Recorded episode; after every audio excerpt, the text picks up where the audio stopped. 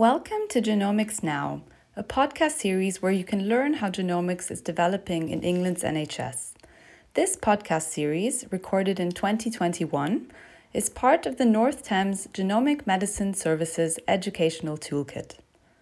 In each 10 minute episode, we explore what is changing in genomics. We answer the questions on genomics we've been asked by the different healthcare professionals. We talk about the ways genomics may impact different healthcare roles and how genomics can be used to successfully improve patient care. So, hello, uh, my name is Dr. Dalia Hopmeyer. I'm a genomics clinical fellow at Great Ormond Street Hospital. Hello, I'm Dr. Angela Brady. I'm a consultant in clinical genetics at the Northwest Thames Regional Genetics Service. Thank you for being here today, Angela. And today we're going to talk about rare disease genomics. And so let's just start with a question about what's meant actually by rare disease. So, a disease or condition is defined as rare if it affects fewer than 1 in 2,000 people within the general population. So, there are about 6,000 known rare diseases, and new conditions are being described through the medical literature on a regular basis. So it's thought about one in 17 people will actually be affected by a rare disease at some point in their lives. And that amounts to about 3.5 million people in the UK and about 30 million people across Europe. Therefore, although these conditions are rare individually, collectively they're actually quite common. Mm, that is interesting. Thank you for that. And what role does genomics play in rare diseases? Well, about 80% of rare diseases are thought to actually have a genetic basis. So, testing's aimed at trying to identify an variant in the affected individual's genetic uh, material. And when we talk about variants, these are differences from the standard human genome sequence. So there's no perfect human genome, and the Genome Reference Consortium's put together as a standard reference genome from sequencing of several individuals, and the current reference genome at the moment is BUILD 38. Um, and can you tell me a bit more about the types of variants that exist? So, uh, the major classes of genomic variants are uh, chromosome aneuploidy, which is where you have an abnormal number of chromosomes. Um, for example, Down syndrome, uh, which is usually caused by somebody having a whole extra copy of chromosome 21. So rather than 46 chromosomes in each cell, they have actually 47 chromosomes. There's also copy number variants, and that can include insertions, so extra bits, or deletions, so missing bits.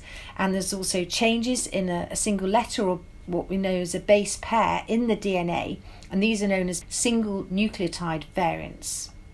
And how do you investigate for these d- different types of genetic variants? So, on, on a large scale, chromosomes can be looked at to explore if there's an abnormal number or um, if there's actually a, a sort of large extra bit or bit missing. And this is usually done by standard uh, karyotype where you uh, the chromosomes are stained and looked at under a microscope. And uh, so that, as said the karyotyping can detect if there's any structural rearrangement such as a large deletion duplication or translocation which is when there's a switch over between chromosomes or two chromosomes become joined together. However uh, if you do a standard karyotype, you can only detect about three to five million bases of extra or missing chromosome material. And so the uh, newer technique that's been developed um, for a number of years now to try to look for smaller amounts of extra or missing chromosome material is something called array CGH, so array comparative genome hybridization. And in this technique, what you do is you compare a patient's DNA to the reference genome, and for areas where there's more or less genetic material uh, compared to the reference genome, you, you can spot this. And then on a smaller scale, so higher resolution, we can actually look at the DNA sequence by reading the letters of the genetic code. So, this is known as DNA sequencing. And depending upon the clinical scenario, you may, may want to just look at a, a small part of the genome, such as a specific region of a specific gene, so one single change within one particular gene. Or you may decide to sequence the entire 3 billion base pairs of the genome. All right. Um, and a question that has been coming up for me is What is the difference between whole genome sequencing and whole exome sequencing? So, whole genome sequencing provides the genetic code for the entire genome of an individual, so that's all the coding and the non coding regions. Whereas whole exome sequencing is limited to the exons, which are the regions of DNA that provide the instructions for making proteins. So we use whole exome sequencing for identifying variants where there's rare Mendelian or inherited disorders where the sample sizes of affected individuals are, are small. Um, as most uh, disease causing variants occur in exons, whole exome sequencing is a really useful method of identification. However, you can get genetic variation in the non coding regions outside the exons that can cause disease, and so and therefore whole genome sequencing is needed to identify disease causing changes in these areas of the genome. However, when you do do these techniques, whole exome sequencing will on average identify about 30,000 variants, and whole genome sequencing will on average identify about 5 million variants. Okay, so that is a very large number. And how do you make sense of all of these variants that are identified? Well, variant interpretation is absolutely key to try to work out if a specific variant is the cause of an individual's diagnosis.